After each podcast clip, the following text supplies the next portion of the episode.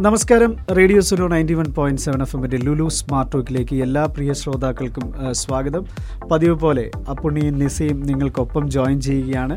ഇന്നും അതിവിശിഷ്ടമായ ഒരു വിശേഷവുമായിട്ടാണ്. പ്രത്യേകിച്ച് പ്രവാസികളായ നമ്മൾ ഓരോരുത്തരും അറിഞ്ഞിരിക്കേണ്ട ചില വിശേഷങ്ങളും കാര്യങ്ങളും ഒക്കെ ആയിട്ടാണ് ഞങ്ങൾ എത്തിയിട്ടുള്ളത്. നമ്മൾ എപ്പോഴും പറയാറുണ്ട് പ്രവാസികൾക്കായിട്ട് ഒരുപാട് കാര്യങ്ങളുണ്ട് ആനുകൂല്യങ്ങളുണ്ട് അല്ലെങ്കിൽ ഒത്തിരി ഒത്തിരി പദ്ധതികളുണ്ട്. എന്നൊക്കെ നമ്മൾ എപ്പോഴും കേൾക്കാറുണ്ട് അറിയാറുണ്ട്. ചിലതൊക്കെ നമ്മൾ വായിച്ചു വിടും.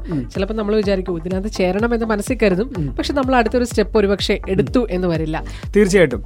നിങ്ങൾ ഇപ്പോൾ ഒരു യാത്രയിലാണ് എന്നുണ്ടെങ്കിൽ അല്ലെങ്കിൽ നിങ്ങൾ എവിടെ നിന്നാണ് ഞങ്ങളെ കേട്ടുകൊണ്ടിരിക്കുന്നത് എന്നുണ്ടെങ്കിലും അല്പസമയം ഇനിയുള്ള ഒരു ഇരുപത്തിയഞ്ച് മുപ്പത് മിനിറ്റ് നിങ്ങൾ മാറ്റിവെക്കുക. കാരണം ഈ മുപ്പത് മിനിറ്റ് നിങ്ങൾക്ക് പാഴാകില്ല. അതുപോലെയുള്ള സവിശേഷമായ വിശേഷങ്ങളാണ് നമ്മൾ ഇന്ന് ചർച്ച ചെയ്യുന്നത്.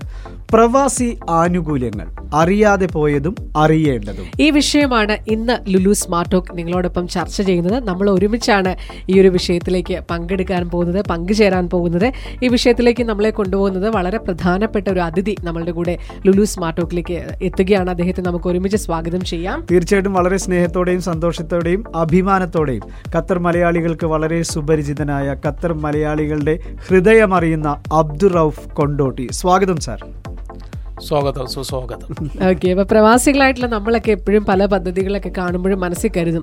ഇത് ഞാൻ ചെയ്യേണ്ടതല്ലേ? അല്ലെങ്കിൽ ഞാനിത് ചെയ്യണമോ? എന്നൊക്കെ നമ്മൾ ചിന്തിക്കാറുണ്ട്. പക്ഷെ നമ്മളൊരു അടുത്തൊരു സ്റ്റെപ്പിലേക്ക് എന്തുകൊണ്ടായിരിക്കും പോവാത്തത്? അത് നമ്മളെ സംബന്ധിച്ചിടത്തോളം എല്ലാവരെയും കുഴക്കുന്ന ഒരു ചോദ്യമാണ്. കാരണം ആ സ്റ്റെപ്പ് എടുക്കുന്നിടത്താണ് നമ്മുടെ അജയം എന്ന് പറയുന്നത്. ആ സ്റ്റെപ്പാണ് യഥാർത്ഥത്തിൽ നമ്മുടെ ജീവിതത്തിന് ഏറ്റവും ഗുണപ്രദമായിട്ടുള്ള ഒരു സ്റ്റെപ്പ് എന്ന് നമ്മൾ എന്ന് മനസ്സിലാക്കുന്നു. അന്ന് നമ്മൾ ഇത്തരം ആനുകൂല്യങ്ങൾക്ക് നമ്മൾ അപ്ലൈ ചെയ്യും. അതെ. അപ്ലൈ ചെയ്യാതെ അത് എനിക്ക് ലഭിക്കണമെന്ന് പറയാൻ നമുക്ക് സാധ്യമല്ലല്ലോ. അപ്പൊ അതുകൊണ്ട് ഓരോ സംഭവങ്ങളും ഇന്നത്തെ കാലത്ത് നമ്മുടെ കയ്യിലുള്ള ഒരു സ്മാർട്ട് ഫോൺ ഉപയോഗിച്ച് പോലും അതേ ഇരുന്ന ഇരുത്തത്തിൽ ഒരു അഞ്ച് മിനിറ്റ് വേണ്ടി നമുക്ക് വേണ്ടി ചെലവഴിച്ചാൽ ഒരു പക്ഷേ നമുക്കൊരു വലിയ ആനുകൂല്യങ്ങളുടെ അതിലേക്ക് സബ്സ്ക്രൈബർ ആകുന്ന ഒരു കാര്യം നമുക്ക് ലഭിക്കും. അപ്പൊ എല്ലാം നമ്മുടെ വിരൽത്തുമ്പിലാണ്. അത് ഒന്ന് പ്രയോഗിച്ചാൽ മതി. അതിലിപ്പോ ഇപ്പോൾ ഒരുപാട് പേര് അത് പ്രയോഗിച്ചു തുടങ്ങിയിട്ടുണ്ട് എന്നുള്ളത് ഒരു ശുഭോദർക്കമായിട്ടുള്ള കാര്യമാണ്. അതുപോലെ തന്നെ നിസ ഇവിടെ പറഞ്ഞതുപോലെ പലരും അപേക്ഷ വാങ്ങി ചിലപ്പോൾ വണ്ടിയിൽ വെച്ച് ഇന്ന് നാളെ അല്ലേ? ടുമാറോ വിൽ നെവർ കം എന്നാണ്. അതോടൊപ്പം സാർ ആനുകൂല്യങ്ങളുടെ ഒരുപാട് എന്താ പറയുന്ന കെട്ടുകൾ നമുക്ക് അഴിക്കാനുണ്ട് അത് പരിചയപ്പെടുത്താനുണ്ട്. ആദ്യമേ തന്നെ നമുക്കറിയാനുള്ളത് ഇത്തവണ നമ്മുടെ ബഡ്ജറ്റ് അവതരിപ്പിക്കുന്ന സമയത്ത് പ്രവാസികൾക്ക് ധാരാളം ആനുകൂല്യങ്ങളും ധാരാളം വാഗ്ദാനങ്ങളും ധാരാളം മാറ്റിയിരിപ്പുകളും ഒക്കെ നമ്മൾ കണ്ടു വായിച്ചു. അപ്പോൾ അതിന്റെ ഒരു ആകെത്തുക എന്തൊക്കെയാണ് എന്നൊന്ന് വിശദീകരിക്കാവോ? തീർച്ചയായിട്ടും. ഈ പ്രാവശ്യത്തെ ബജറ്റിൽ കേരള ബജറ്റ് നമുക്ക് പ്രധാനമായിട്ടുള്ള ഒരു കാര്യം എന്ന് പറയുന്നത്. നാം എപ്പോഴും പറയാറുള്ള നമ്മുടെ ഏറ്റവും വലിയ ഒരു പരാതിയും തന്നെ സീസൺ സമയത്ത് നമ്മുടെ ഈ ഫ്ലൈറ്റ് ചാർജുകളുടെ അതെ. ഒരു വിഷയമാണ്. അപ്പോൾ അതിനെ ഒന്ന് റെഡ്യൂസ് ചെയ്യുന്നതിന് സഹായിക്കുന്നതിന് വേണ്ടി ഒരു പതിനഞ്ച് കോടിയുടെ ഒരു കോർപ്പസ് ഫണ്ട് രൂപീകരിച്ചിട്ടുണ്ട്. ഓക്കെ. അത് മിക്കവാറും അത് നടപ്പാക്കുന്നത് നമ്മുടെ ചാർട്ടേഡ് ഫ്ലൈറ്റ് പോലെ. ആ ചാ ഇപ്പോൾ സീസൺ സമയത്ത് സാധാരണക്കാരായിട്ടുള്ള ആളുകൾക്ക് പോകുന്നതിന് വേണ്ടി ചാർട്ടേഡ് ഫ്ലൈറ്റുകൾ കൊണ്ടുവരികയും അത് അവരുടെ കമ്പനികളുമായിട്ട് റെഡ്യൂസ്ഡ് റൈറ്റിൽ അതിനെ കൊണ്ടുവന്ന് അതിലേക്ക് വേണ്ട അല്പം തുക സർക്കാർ കൂടെ കൊടുത്ത് അവർക്ക് നാട്ടിലേക്കുള്ള യാത്ര സുഗമമാക്കുന്ന ഒരു പതിനഞ്ച് കോടിയുടെ ഒരു കോർപ്പറസ് ഫണ്ട് കൊണ്ടുവന്നു എന്നുള്ളതാണ് അതിലെ ഒന്നാമതായിട്ടുള്ള ഒരു കാര്യം.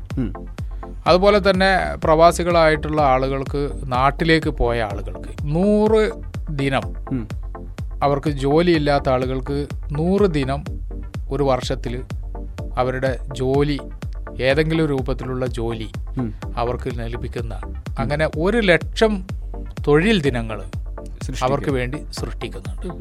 അപ്പൊ നമുക്കറിയാം ഇവിടുന്ന് പോയ ആളുകൾ സംരംഭങ്ങളൊന്നും തുടങ്ങാതെ ഇരിക്കുന്ന ആളുകൾ മറ്റുള്ള ആളുകൾ അപ്പോൾ ഇനി നമ്മൾ അതിനോട് കൂടെ ചേർത്ത് വെക്കേണ്ടത് ഒരു നൂറ് ദിനം തൊഴിൽ അവർ ചെയ്യുന്നതോടുകൂടെ ഇവിടെ നിന്ന് നമ്മൾ പ്രവാസി ക്ഷേമനിധി പോലുള്ള കാര്യങ്ങളിൽ അംഗങ്ങളായി കിട്ടുന്ന ഒരു തുകയും ഇതിൽ നിന്ന് വരുന്ന ഒരു തുകയും ഒക്കെ അവർക്കുണ്ടെങ്കിൽ നിങ്ങൾ നമ്മൾ നേരത്തെ ഒക്കെ ഡിസ്കസ് ചെയ്യുന്നത് പോലെ അല്ലെങ്കിൽ സിനിമയിലൊക്കെ പറയുന്നത് നമ്മുടെ വളരെ മിനിമം ആയിട്ടെങ്കിലും ഒരാളെ മുന്നിൽ കൈ നീട്ടാതെ ഒരു പ്രവാസിക്ക് ജീവിക്കാനുള്ള ഒരു വക ഉണ്ടാകും ഒരു മിനിമൽ എന്നേ ഞാൻ പറയുന്നുള്ളൂ. അത് ഒരു വലിയ കാര്യമായിട്ട് നമ്മൾ കാണേണ്ടതുണ്ട്. അതുപോലെ തന്നെ നാട്ടിലേക്ക് പോയ ആളുകൾക്ക് ഉള്ള ലോൺ സിസ്റ്റങ്ങൾ കുറച്ചുകൂടെ നന്നായിട്ട് വീണ്ടും. അതായത് രണ്ട് കോ രണ്ട് ലക്ഷം രൂപയുടെ ഒരു ലോണ് വിത്തൗട്ട് ഇൻട്രസ്റ്റ് ഉള്ള പദ്ധതിയുണ്ട്. അപ്പോൾ വളരെ ചെറുകിടക്കാരായിട്ടുള്ള ആളുകൾക്കൊക്കെ ഏറ്റവും കൂടുതൽ പ്രയോഗിക്കാവുന്ന ഒരു വലിയ നല്ല ഒരു സംഗതിയായിട്ട് തന്നെ ഉണ്ട്. അതുപോലെ നേരത്തെ ഉള്ള നമ്മൾ ഇനി ഡിസ്കസ് ചെയ്യാൻ പോകുന്ന പദ്ധതികൾക്കൊക്കെ കാര്യമായ പണം ഇതിൽ വകയിരുത്തി എന്നുള്ളത് നമുക്ക് ശുഭോദർക്കമായിട്ടുള്ള ഒരു കാര്യമാണ്. പക്ഷേ ഇതൊക്കെ. ഞങ്ങൾ നേരത്തെ പറഞ്ഞതുപോലെ അത് ആനുകൂല്യങ്ങൾ വാങ്ങാനും അപേക്ഷകളൊക്കെ കൊടുക്കാനുള്ള. കാര്യങ്ങളിലേക്ക് നമ്മൾ പോകണം പോകണമെന്നുള്ളത് സർ അടൽ പെൻഷൻ യോജന അത് ആ ഒരു പദ്ധതിയെ കുറിച്ച് കൂടി നമുക്കൊന്ന് പരിചയപ്പെടുത്താം. എന്താണ് ആ പദ്ധതി എന്നുള്ളത്? ഓക്കെ.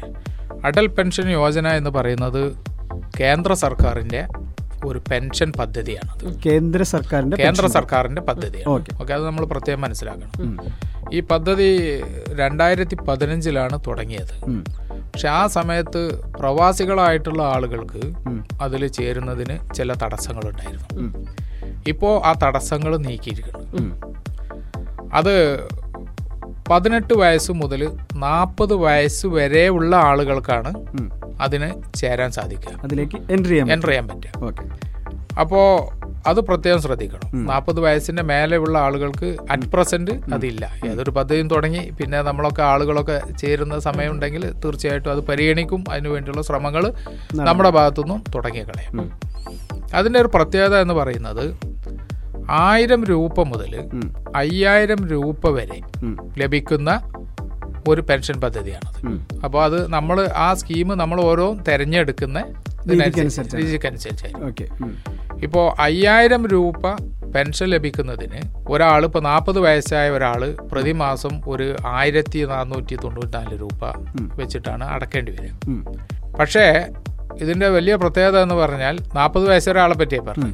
അതേസമയം പതിനെട്ട് വയസ്സിൽ ചേരുന്ന ഒരാളാണെന്നുണ്ടെങ്കിൽ വെരി മീഗറായിട്ട് ഒരു ഇരുന്നൂറ്റി പത്തൊമ്പതോ ഇരുന്നൂറ്റി ഇരുപതോ രൂപയൊക്കെയാണ് പ്രതിമാസം അടക്കേണ്ടി വരുന്നത്. മനസ്സിലായില്ലേ? അപ്പൊ അങ്ങനെ അടക്കുന്ന സമയത്ത് ഇവർക്ക് ആറ് അറുപത് വയസ്സ് ആയി കഴിഞ്ഞാൽ അയ്യായിരം രൂപ വരെയുള്ള ഈ പെൻഷൻ സെക്യൂർഡ് ചെയ്യുന്നത്. പെൻഷൻ സെക്യൂർഡ് ചെയ്ത് അവരുടെ ജീവിതകാലം മുഴുവൻ അവർക്ക് ഈ പെൻഷൻ കിട്ടുകയും. അവരുടെ മരണശേഷം അവരുടെ ഭാര്യക്ക് ഇതേ നിരക്കിൽ തന്നെ അവർക്കും കിട്ടും. ഈ രണ്ട് പേരുടെയും രണ്ട് പേർക്കും ഈ പെൻഷൻ ലഭിക്കുന്നതിന് പുറമെ രണ്ട് പേരുടെയും മരണശേഷം. എട്ടര ലക്ഷം രൂപ അവരുടെ അവകാശികൾക്ക് അവരുടെ ലീഗൽ ഒരു കോപ്പസ് ഫണ്ടായിട്ട് അതും കൊടുക്കും. മനസ്സിലായില്ലേ? അപ്പോൾ ഒരു നാൽപ്പത് വയസ്സായ ഒരാൾ ഈ തുക അത്രയും തുക നമ്മൾ അടക്കേണ്ടി വരില്ല. മനസ്സിലായി. അത്രയും തുക മൊത്തമായിട്ട് അടക്കേണ്ടി വരില്ല. അപ്പോൾ പെൻഷൻ വരുന്നതിന് പെൻഷൻ പെൻഷന് പുറമെ ഈ കോപ്പസ് ഫണ്ടും കൂടെ ലഭിക്കുന്ന നല്ലൊരു സ്കീമാണ്. ഈ സ്കീം നമ്മുടെ പ്രവാസികളായിട്ടുള്ള ആളുകൾ ഇനി പ്രയോജനപ്പെടുത്തണം. നമ്മൾ ഇവിടെ നിൽക്കുന്ന സമയത്ത് നാട്ടിൽ അതിന്റെ ഒരു ക്രൈറ്റീരിയ എന്ന് പറഞ്ഞാൽ നാട്ടിൽ ബാങ്ക് അക്കൗണ്ട് ഉണ്ടാകുമെന്ന് അപ്പോൾ നമുക്കൊരു എൻ ആർ ഒ അക്കൗണ്ട് ഇല്ലാത്ത പ്രവാസികളില്ല. അത് കഴിഞ്ഞ് ആ അവരുടെ ആ ബാങ്ക് അക്കൗണ്ടിൽ നിന്ന് സ്റ്റാൻഡിങ് ഇൻസ്ട്രക്ഷനും കൊടുത്ത് മന്ത്ലി ആ എമൗണ്ട് അങ്ങനെ പിടിച്ചു പോയിക്കോളൂ ആയിരത്തി നാനൂറ് അല്ലെങ്കിൽ ആയിരത്തി അഞ്ഞൂറ് റുപ്യ മുടക്കണം എന്ന് പറയുന്ന ഒരാളെ സംബന്ധിച്ചിടത്തോളം എത്ര ഖത്തർ റിയാലാണ് വരുന്നതെന്ന് നമുക്ക് ഇപ്പോൾ നമുക്ക് ചിന്തിക്കാവുന്നതാണ്. അല്ലെങ്കിൽ ആയിരത്തിനാണെന്നുണ്ടെങ്കിൽ വളരെ ചുരുങ്ങിയ മുന്നൂറോ നാനൂറോ അതിന്റെ ഒരു എമൗണ്ട് അടക്കാൻ. നമുക്ക് അപ്പോ ഒന്നര ലക്ഷം രൂപ മുതൽ എട്ടര ലക്ഷം രൂപ വരെ കോർപ്പസ് ഫണ്ടും അടക്കം കിട്ടുന്ന ഈ ഒരു പദ്ധതി. ഇത് ഇതൊക്കെ നമ്മൾ നമ്മുടെ പ്രവാസികൾക്ക് വേണ്ടി ഓപ്പൺ ആവുന്ന സമയത്ത് തന്നെ നമ്മൾ അതിന് വേണ്ടി ചെയ്യണം. ഇതൊക്കെ അപ്പം അത് ഈ പ്രവാസി ക്ഷേമനിധി പെൻഷൻ ഉണ്ടെങ്കിലും ഈ പെൻഷനിൽ ചേരുന്നതിന് തടസ്സമില്ല. ഇത് കേന്ദ്ര ഗവൺമെന്റിന്റെ ഒരു കേന്ദ്ര ഗവൺമെന്റിന്റെ ഒരു പദ്ധതിയാണ്. അത് ഇത് രണ്ടായിട്ട് തന്നെയാണ് പോകുന്നത്. മനസ്സിലായില്ലേ? അപ്പോ അപ്പോൾ നമ്മുടെ ഭാവി നമുക്ക് സെക്യൂർഡ് ആക്കാൻ. ചെറിയ തുകകൾ കൊണ്ട് തന്നെ ചെറിയ തുകകൾ അതാണ് ചെറിയ തുകകൾ നമ്മൾ ഇന്ന് ഇവിടെ സംസാരിക്കുന്നതിന് മന്തിലി. ഓക്കെ? ഒരു മന്തിലി. Maximum the maximum. ഒരു രണ്ടായിരത്തി ഉറപ്പിക്കുകയോ അല്ലെങ്കിൽ ഒരു രണ്ടായിരത്തി ഒരുന്നൂറ് രൂപയോ വരുന്നുള്ളൂ. വരുന്നുള്ളൂ. നമ്മൾ പറയാൻ പോകുന്ന ടോട്ടൽ സംഗതിക്ക് ഒരു ഒരു മാസം. സ്വന്തത്തിന് വേണ്ടി ഒരു നൂറ് റിയാൽ മാറ്റി വെക്കാൻ. അപ്പൊ രണ്ടായിരത്തി ഇരുന്നൂറ് റുപ്യായി. അല്ലേ. സ്വന്തത്തിന് വേണ്ടി ഒരു നൂറ് റിയാൽ മാറ്റി വെക്കാനാണ് നമ്മളിന്നിവിടെ ചർച്ച ചെയ്യുന്ന വിഷയങ്ങൾ സർ ഇപ്പോൾ ഇതിൽ പതിനെട്ട് വയസ്സ് മുതൽ നാൽപ്പത് വയസ്സ് വരെ എന്ന് പറഞ്ഞല്ലോ. അവരുള്ള അംഗങ്ങൾക്കാണ് പങ്കെടുക്കാനായിട്ട് അല്ലെങ്കിൽ ഇതിൽ ജോയിൻ ചെയ്യാൻ പതിനെട്ട് വയസ്സായ ആൾ അറുപത് വയസ്സ് വരെ ഈ പെൻഷൻ അടക്കണം അടക്കണം. അറുപത് വയസ്സായി. അതെ. അതെ. വളരെ ചുരുങ്ങിയ എമൗണ്ട് ആണ്. ഇരുന്നൂറ് രൂപ അതെ ആയിരം രൂപ സെക്യൂർഡ് ചെയ്യുന്ന ഒരാൾ വെറും നാല്പത്തിരണ്ട് രൂപയാണ് പതിനെട്ട് വയസ്സായ ഒരാൾ അടക്കേണ്ടത്. അത് നാട്ടിലുള്ള ആളുകൾക്കും പറ്റും. ഇവിടെ ഇപ്പൊ നേരത്തെ പ്രവാസികൾക്ക് ഇല്ല. അതിനനുസരിച്ച് നമ്മുടെ നാട്ടിലെ നമ്മുടെ ആളുകൾ കൂടി ഇത് പറഞ്ഞു കൊടുക്കണം. മനസ്സിലായി. മനസ്സിലായില്ലേ? നാട്ടിൽ നമ്മുടെ സഹോദരങ്ങൾക്കും നമ്മളിത് പറഞ്ഞു കൊടുക്കണം. അതെ. ഇത് പ്രവാസികൾക്ക് മാത്രമല്ല പ്രവാസികളെ ഇപ്പോൾ ഈ ഒരു ഇപ്പൊ ഉൾപ്പെടുത്തിയതാണ്. അതിന് അത്. പിന്നെ നേരത്തെ ഇല്ലാത്തതായിരുന്നു. വീണ്ടും പിന്നീട് അത് ഉൾപ്പെടുത്തി കൊണ്ടുവന്നു. ഓക്കെ. സാർ ഇനി ചോദിക്കാനുള്ള ഒരു കാര്യം അടൽ പെൻഷൻ യോജന അങ്ങനെ സെൻട്രൽ ഗവൺമെന്റിന്റെ ഒരു പദ്ധതിയെ നമ്മൾ നേരത്തെ പരിചയപ്പെടുത്തി. അപ്പോൾ ആ പദ്ധതിയിൽ എങ്ങനെയാണ് ഒരാൾക്ക് ഇവിടെ നിന്നാണെങ്കിലും നാട്ടിൽ നിന്നാണെങ്കിലും എങ്ങനെയാണ് ഇവിടെ നിന്ന് അംഗമാകാൻ സാധിക്കുന്നത്? നമ്മുടെ ബാങ്കുമായി ബന്ധപ്പെടുക. നമുക്ക് ബാങ്ക് അക്കൗണ്ട് ഉണ്ടെങ്കിൽ അവിടെ നമ്മുടെ ഡീറ്റെയിൽസ് നമ്മുടെ ഏജ് തെളിയിക്കുന്നതിന്റെ ഡീറ്റെയിൽസ് പാസ്പോർട്ട് ഫോർ എക്സാമ്പിൾ പ്രവാസി ആണെങ്കിൽ പാസ്പോർട്ട് ഓക്കെ? അതുപോലെ തന്നെ അതിന്റെ അപേക്ഷ ഉണ്ടെങ്കിൽ നമ്മൾ ഇവിടുന്ന് ഒപ്പിട്ട് സ്കാൻ ചെയ്തിട്ട് അയക്കാം ഇത്രയും കാര്യങ്ങൾ ചെയ്യേണ്ടുള്ളൂ. നമുക്ക് ഇവിടെ നിന്ന് തന്നെ ഇവിടെ നിന്നുകൊണ്ട് തന്നെ നമ്മളെ ബാങ്കുമായിട്ട് ബന്ധപ്പെട്ടിട്ട് ബാങ്കിലേക്ക് അയച്ചു കൊടുത്താൽ മതി. ഓക്കെ അല്ല അവർ അവർ അവിടുന്ന് സ്കാൻ ചെയ്ത് അയക്കുന്നതാണ്. നേരിട്ട് പോകേണ്ട കാര്യങ്ങൾ വരുന്നില്ല. അക്കൗണ്ട് ഹോൾഡർ ആയിരിക്കണം എന്നുള്ള ഒരു നിബന്ധന മാത്രമേ ഉള്ളൂ. അതെല്ലാം ബാങ്ക് ത്രൂ ആണ് നമ്മൾ ചെയ്യേണ്ടത്. അല്ലാതെ മറ്റൊരു ഏജൻസിക്ക് നമ്മൾ അപ്ലോഡ് ചെയ്യേണ്ട അല്ലെങ്കിൽ മറ്റുള്ള കാര്യങ്ങളൊന്നും ഇല്ല. നമുക്ക് വേണ്ട. അപ്പോൾ വളരെ ഈസി ആയിട്ട് ചെയ്യാം ഓക്കെ അപ്പോൾ ഇതൊക്കെ പുതിയ അറിവുകളാണ്. പതിനെട്ട് വയസ്സ് മുതൽ നാൽപ്പത് വയസ്സ് വരെയുള്ള ആളുകൾ നമ്മുടെ ഭാവിയിലെ വിശ്രമ ജീവിതം അല്ലെങ്കിൽ ഒരു പെൻഷൻ ടൈം എന്ന് പറയുന്ന സമയത്തേക്ക് ചേർത്ത് വെക്കാൻ സ്വരുക്കൂട്ടി വെക്കാൻ ഒരു ചെറിയ എമൗണ്ടിൽ ഇപ്പോൾ നമ്മളൊരു ചായ കുടിച്ച് തീർക്കുന്ന എമൗണ്ടിൽ ചെയ്യാവുന്ന കാര്യങ്ങളാണ് നമ്മൾ പരിചയപ്പെട്ടുകൊണ്ടിരിക്കുന്നത്. സർ ഇനി ചോദിക്കാനായിട്ടുള്ളത് പ്രവാസി ഭാരതീയ ഭീമ യോജന. അതിന്റെ ഒരു പ്രവർത്തനങ്ങൾ എങ്ങനെയാണ്? അതിലേക്ക് എങ്ങനെ നമുക്ക് അംഗമാകാൻ സാധിക്കും? അതിന്റെ പ്രത്യേകതകൾ എന്തൊക്കെയാണ്? ശരി. പ്രവാസി ഭാരതീയ ഭീമാ യോജന അതും സെൻട്രൽ ഗവൺമെന്റിന്റെ പ്രവാസികൾക്ക് വേണ്ടി മാത്രമുള്ള ഒരു ഇൻഷുറൻസ് പദ്ധതിയാണ്. രണ്ടായിരത്തി പതിനേഴ് വരെ അത് ഇ സി ആർ കാറ്റഗറിയിൽ വരുന്ന ആളുകൾക്ക് വേണ്ടി മാത്രമായിരുന്നു. അത് രണ്ടായിരത്തി പതിനേഴ് മുതൽ ഇ സി എൻ ആർ കാറ്റഗറിയിൽ വരുന്ന വലിയ ഒരു വിഭാഗത്തിന് അതായത് ദ ടോപ്പ് ലെവൽ അല്ലാത്ത ആളുകൾ. അതായത് ഇ സി ആർ കാറ്റഗറിയിൽ വരുന്ന E C R E C N R കാറ്റഗറിയിൽ വരുന്ന വലിയ ആളുകളല്ലാത്ത രൂപത്തിലുള്ള ആളുകൾക്ക് വേണ്ടി മാ എല്ലാവർക്കും ചേരാവുന്ന രൂപത്തിലേക്ക് അത് കൊണ്ടുവന്നു. ഇതിന്റെ പ്രത്യേകത എന്ന് പറയുന്നത് രണ്ട് വർഷത്തേക്ക് ഇരുന്നൂറ്റി എഴുപത്തിയഞ്ച് രൂപയാണ് അതിന്റെ വേണ്ടത്. മൂന്ന് വർഷത്തേക്ക് മുന്നൂറ്റി എഴുപത്തിയഞ്ച് രൂപ പിന്നെ അഞ്ച് വർഷത്തേക്ക് നാനൂറ്റി എഴുപത്തിയഞ്ച് രൂപ അത് അത് ഒരു എംപ്ലോയ്മെന്റ് കോൺട്രാക്ട് എന്നുള്ള ഒരു പീരീഡിനാണ് ഇതിൽ പ്ലസ് ജി എസ് ടി അപ്പോൾ ആൾമോസ്റ്റ് നമ്മളിങ്ങനെ എടുക്കുക ഒരു മുന്നൂറ് മുന്നൂറ്റി ഇരുപത് റുപ്യ മുന്നൂറ്റി മുപ്പത് റുപ്യ അത്രേ വരുന്നത്. രണ്ട് വർഷത്തേക്ക്. ഇതിന്റെ ആനുകൂല്യങ്ങൾ എന്ന് പറയുന്നത് ഇത് ഒരു ആക്സിഡന്റ് ഡെത്തിനും ആക്സിഡന്റും സംഭവിച്ചാൽ. ആക്സിഡന്റ് ഡെത്ത് സംഭവിച്ചാൽ അദ്ദേഹത്തിന്റെ കുടുംബത്തിന് പത്ത് ലക്ഷം ഇന്ത്യൻ രൂപയാണ് ഈ ഇതിൽ കവേഡ് പത്ത് ലക്ഷം ഇന്ത്യൻ രൂപയാണ്. പ്ലസ് അദ്ദേഹത്തിന്റെ ബോഡി നാട്ടിലെത്തിക്കുന്നതിനുള്ള പൂർണ ചെലവ്. കൂടെ ഒരാൾ പോയി തിരിച്ചു വരാനുള്ള ചെലവ് ഇതിനകത്ത്. പിന്നെ ഈ അംഗത്തിന്റെ മെഡിക്കൽ മാരകമായ ഹോസ്പിറ്റലൈസേഷന് ഒരു ലക്ഷം രൂപ വരെ. ഒരു ഒരു ഹോസ്പിറ്റലൈസേഷന് പരമാവധി അമ്പതിനായിരം രൂപ വെച്ച് രണ്ട് പ്രാവശ്യത്തെ ഹോസ്പിറ്റലൈസേഷൻ അടക്കം ഒരു ലക്ഷം രൂപ വരെ. ഇതിന്റെ പുറമെ സ്ത്രീകളായിട്ടുള്ള ആളുകളാണെങ്കിൽ അവർക്ക് മെറ്റേണിറ്റിക്ക് രണ്ട് ഡെലിവറിക്ക് മുപ്പതിനായിരം രൂപ വെച്ച്. ഓക്കെ? ലീഗലായിട്ടുള്ള പ്രശ്നങ്ങൾ എന്തെങ്കിലും ഉണ്ടെങ്കിൽ അത് കവറപ്പ് ചെയ്യാൻ നാൽപ്പത്തയ്യായിരം രൂപ വരെ. നാൽപ്പത്തയ്യായിരം രൂപ വരെ. ഇതിനു പുറമെ ഇപ്പോൾ ഒരാൾ തൊഴിൽ തേടി ഇങ്ങോട്ട് വന്നു. തൊഴിൽ തട്ടിപ്പിനിരയായി. അയാൾ ഒന്നുകിൽ അദ്ദേഹത്തിന് പറഞ്ഞ ജോലിയല്ല അഗ്രിമെന്റിൽ പറഞ്ഞ ജോലിയല്ല അദ്ദേഹത്തിന് അത് ചെയ്യാൻ പറ്റാത്ത അവസ്ഥയാണ്. നാട്ടിലേക്ക് തിരിച്ചു പോകണം അങ്ങനത്തെ ഒരു അവസ്ഥയിൽ ഇവിടെ നിന്ന് കമ്പനിയിൽ നിന്നോ അല്ലെങ്കിൽ സ്പോൺസറുടെ അടുത്തു നിന്നോ ടിക്കറ്റ് കിട്ടാത്ത സമയമാണെങ്കിൽ ആ ടിക്കറ്റ് ലഭിക്കുന്ന ഒരവസ്ഥ അതും ഇതിനകത്തുണ്ട്. പിന്നെ ഡിസ്ട്രസ് ആയിട്ടുള്ള ഒരു സന്ദർഭം. ഒരു ഫോർ എക്സാമ്പിൾ കഴിഞ്ഞ കോവിഡ് ഇവിടെ ബാധിച്ചു. അല്ലേ? ആ കോവിഡ് സമയത്ത് ഇതിനകത്ത് അംഗമായിരുന്ന ഒരാളാണെങ്കിൽ ടിക്കറ്റിന് പോലും ബുദ്ധിമുട്ടുന്ന ഒരു സമയത്ത് അദ്ദേഹത്തിന് ഇതിൽ ക്ലെയിം ഉണ്ട്. മനസ്സിലായോ? ഇത്രയും കാര്യങ്ങൾ ഇതിനകത്ത് ഉണ്ട് എന്നുള്ളതാണ്. ഇത് എവിടെയാണ് ബന്ധപ്പെടേണ്ടത്? ഇത് സെൻട്രൽ ഗവൺമെന്റിന്റെ കീഴിലുള്ള. എട്ടോളം അതായത് ഇത് നടത്തുന്നത് ഓരോ ഇൻഷുറൻസ് ഏജൻസികളാണ്.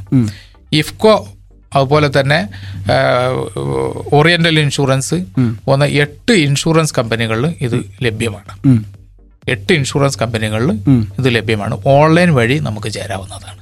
ഓൺലൈൻ വഴി ഓൺലൈൻ വഴി ചേരാവുന്നതാണ്. ഇത് നമ്മുടെ പ്രവാസികൾക്ക് എത്ര പ്രയോജനം ചെല്ലുന്ന ഒരു ചെയ്യുന്ന ഒരു സ്കീമാണത്. തീർച്ചയായിട്ടും. അതുപോലെ തന്നെ ആക്സിഡന്റ് ഡെത്തിന് പുറമെ ആക്സിഡന്റ് സംഭവിച്ചാൽ അതിന്റെ എത്രയാണോ ഡിസബിലിറ്റി പെർസെന്റേജ് ആ പെർസെന്റേജിനനുസരിച്ച് പരമാവധി പത്ത് ലക്ഷം രൂപയും. അതിൽ കവേഡാണ് പിന്നെ മറ്റൊരു പ്രത്യേകത ഇതിന്റെ എന്ന് പറഞ്ഞാൽ ഇത് ഒരാളുടെ ഡെത്ത് സംഭവിച്ചു. ആ ഡെത്ത് സംഭവിച്ചത് ബൈ ആക്സിഡന്റ് ആണ് എന്നുള്ളത് അതത് എംബസികൾ സാക്ഷ്യപ്പെടുത്തിയാൽ മതി. മനസ്സിലായി. മനസ്സിലായില്ലേ? അപ്പോൾ അതിന്റെ പ്രൊസീജിയറുകൾ പോലും വളരെ ലഘൂകരിച്ചിട്ടുണ്ട്. അതോടൊപ്പം തന്നെ സാർ ഇപ്പോ റിക്രൂട്ട്മെന്റ് റിലേറ്റഡ് ആയിട്ട് സാർ കുറച്ച് കാര്യങ്ങൾ കൂടി ഷെയർ ചെയ്യണമെന്ന് പറഞ്ഞിട്ടുണ്ടായിരുന്നു. അതെന്തൊക്കെയാണെന്ന് ഷെയർ ചെയ്യാമോ വളരെ പ്രസക്തമായിട്ടുള്ള ഒരു ചോദ്യമാണത്. കേരളത്തിൽ റിക്രൂട്ട്മെന്റിന് വേണ്ടി രണ്ട് സംവിധാനങ്ങളുണ്ട്. ഒന്ന് നോർക്ക റൂട്ട്സിന്റെ കീഴിൽ നോർക്ക ഡിപ്പാർട്ട്മെന്റിന്റെ കീഴിൽ തന്നെ ഉള്ള ജോബ്.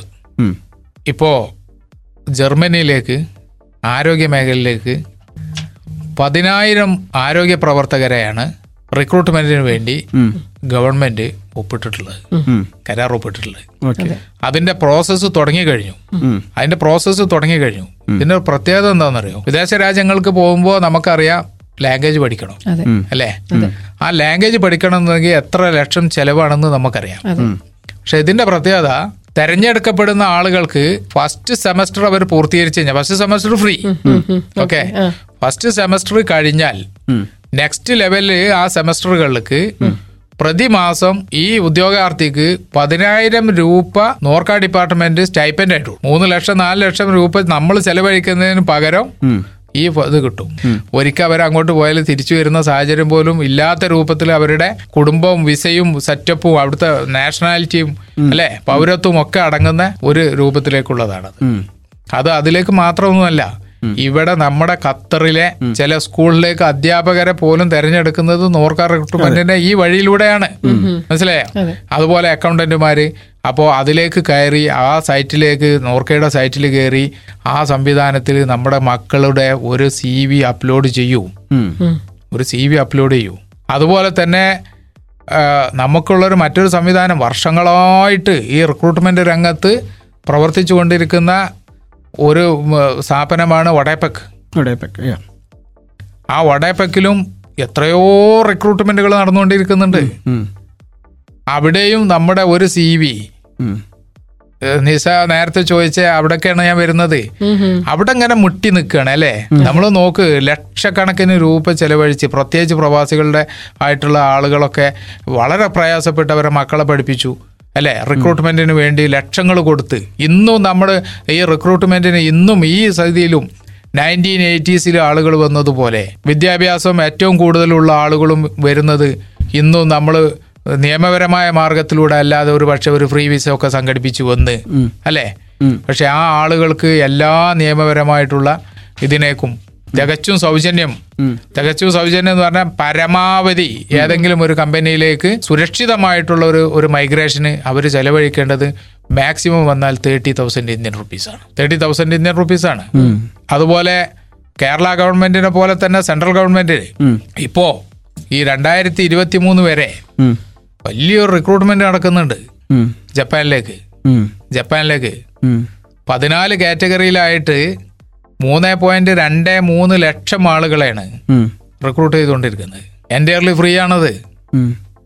ഈ റിക്രൂട്ട്മെന്റുകളെ സുരക്ഷിതമായി നയാ പൈസ പോലും കൊടുക്കാതെ വേൾഡ് വൈഡ് ആയിട്ട് നമ്മുടെ മക്കൾക്ക് പോകാനുള്ള സന്ദർഭങ്ങൾ നമ്മുടെ മുന്നിലുണ്ടാവുമ്പോൾ. നമ്മൾ ഇരുട്ടിൽ തപ്പുകയാണ്. നമ്മൾ നേരത്തെ സംസാരിച്ച ആ ഒരു ഡയലോഗ് ഞാൻ പറഞ്ഞതിൽ അസാങ്കത്യം ഇല്ല എന്ന് വിചാരിക്കുന്നുണ്ട്. അത്യാധുനിക സൗകര്യങ്ങളുള്ള മൊബൈൽ ഫോൺ കയ്യിൽ വെച്ച് ഫോൺ ചെയ്യാൻ ടെലിഫോൺ ബൂത്ത് തെരഞ്ഞു നടക്കുന്നതാണ് നമ്മളിപ്പോൾ. പലപ്പോഴും ഇതൊക്കെ അറിയാതെ പോകുന്നു എന്നുള്ളതാണ്. ഇത് അറിയാതെ പോകുന്നു എന്ന് പറയുന്നതിനോട് ഞാൻ യോജിക്കുന്നില്ല. കാരണം ഇന്ന് ഇപ്പോൾ ഞാനും നിങ്ങളും സംസാരിച്ചു കൊണ്ടിരിക്കുന്നതിന് ഇടയിൽ പോലും. അല്ലെങ്കിൽ നമുക്കൊരു മിനിറ്റ് അത് ഇത് കിട്ടിക്കഴിഞ്ഞാൽ എന്റെ ഗ്രാമത്തിന്റെ ഉള്ളിൽ എന്ത് നടന്നു എന്നുള്ളത് ഞാൻ അറിയുന്നുണ്ട് ഇവിടുന്ന്. അല്ലേ? ഞാൻ അറിയുന്നുണ്ട്. നാട്ടിലുള്ള നാട്ടിലുള്ള ഭാര്യക്ക് ഭാര്യയും കുട്ടിയും നിൽക്കുകയാണെങ്കിൽ ആ കുട്ടിയെ ഇവിടെ ഇരുന്നുകൊണ്ട് കളിപ്പിച്ച് ഈ ഭാര്യ വീട്ടിൽ അടുക്കള ജോലി ചെയ്യുന്നുണ്ട്. അല്ലേ? ഭർത്താവ് ഇവിടെ നിന്ന് കുട്ടിയോട് സംസാരിച്ച് കളിച്ചിട്ട് ആ ഒരു കാലഘട്ടത്തിൽ നമ്മൾ ഇതിനെക്കുറിച്ച് അറിയുന്നില്ല എന്ന് പറയുന്നത്. അതിന് എന്ത് എക്സ്ക്യൂസ് ഉണ്ട് എന്നുള്ളതാണ്. തീർച്ചയായിട്ടും. അപ്പോൾ ഒന്ന് നമ്മളൊന്ന് ജസ്റ്റ് ഒന്ന് നമുക്ക് വേണ്ടി ഒരു അഞ്ച് മിനിറ്റ് സമയം ചിലവാക്കാൻ. നമ്മൾ തയ്യാറായാൽ. ഇതെല്ലാം ഇല്ലേ. ഉം. നമ്മൾ പലപ്പോഴും ഇപ്പോഴും പല പറയാറുണ്ട് ഇതൊന്നും ജനങ്ങളുടെ ഇടയ്ക്ക് എത്തുന്നില്ല. എത്തേണ്ടത് എത്തണ്ടേ? അത് എത്തിക്കേണ്ട ഉത്തരവാദിത്തം ആർക്കാ? അത് നോക്കി നടക്കുന്ന അതേപോലെയുള്ള നമ്മളെ പോലെയുള്ള ആളുകൾക്ക് അതിന്റെ ഉത്തരവാദിത്തമുണ്ട് നമ്മളാൽ ചെയ്യാൻ പറ്റുന്ന ഉത്തരവാദിത്തം നമ്മൾ നിർവഹിക്കുന്നു. മാധ്യമങ്ങൾ എന്നുള്ള നിലയ്ക്ക് നിങ്ങൾ ധാരാളം ഉപയോഗിക്കുന്നു. ഞാനിത് ഉപയോഗിക്കുന്നു. ഇപ്പോൾ നമ്മുടെ ഷോ തുടങ്ങുന്നതിന്റെ മുമ്പ് നിങ്ങൾ യാത്രയിലാണെങ്കിലും ഒരു അരമണിക്കൂർ സമയം ഇത് കേട്ടാൽ ഒരിക്കലും നഷ്ടപ്പെടില്ല എന്ന് പറയുന്നത്. അല്ലേ? തീർച്ചയായിട്ടും. അതേസമയം ഒരു വ്യാജ റിക്രൂട്ട്മെന്റിന് വേണ്ടി നമ്മുടെ മുന്നിൽ ഒരാൾ വന്നു കഴിഞ്ഞാൽ നിങ്ങൾ തൽക്കാലം ഒരു അമ്പതിനായിരം കൊണ്ടാ നാളെ കൊണ്ടുവന്നിട്ട് ഒരു ലക്ഷം തന്നാൽ നിങ്ങൾക്ക് വിസ എന്ന് പറഞ്ഞാൽ. ഇദ്ദേഹത്തോട് ഭക്തി ആദരപൂർവം ഒരു ചോദ്യം പോലും ചോദിക്കാതെ കൊടുക്കാൻ തയ്യാറായി നിൽക്കുന്ന ആളുകൾ ഒരു വശത്ത് സർക്കാർ സംവിധാനങ്ങളിലൂടെ റിക്രൂട്ട്മെന്റ് നടത്താൻ വേണ്ടി തയ്യാറായിരിക്കുന്ന നല്ല ഒരു ടീം അപ്പുറത്ത് എവിടെയോ ഉള്ള ഒരു വ്യാജ റിക്രൂട്ട്മെന്റ് കാരണം ഒരു പക്ഷേ നമ്മൾ കണ്ടെത്തിയിട്ടുണ്ടോ? അല്ലേ? യഥാർത്ഥ സംവിധാനത്തെ തേടിയിട്ടുണ്ടാവില്ല കണ്ടിട്ടുണ്ടാവില്ല. സാർ ഇനി അറിയാനുള്ള ഒരു കാര്യം. നോർക്കയുടെ ഐഡന്റിറ്റി കാർഡിനെ കുറിച്ച് സ്റ്റുഡൻസ് കാർഡിനെ കുറിച്ചൊക്കെ ഒരുപാട് സോഷ്യൽ മീഡിയ പോസ്റ്റുകൾ കാണാം. ഇത് പറഞ്ഞ പോലെ തന്നെ നമ്മുടെ നാട്ടിലെ ഭരണ സംവിധാനങ്ങളിലും അതിലും ഒക്കെ കാണാം. അപ്പം എന്താണ് Norka identity card students card? ഇതുകൊണ്ടുള്ള ആനുകൂല്യങ്ങൾ ഗുണങ്ങൾ എടുത്തു വെക്കേണ്ടതിന്റെ ആവശ്യകത ഇതൊന്ന് വിശദീകരിക്കാമോ?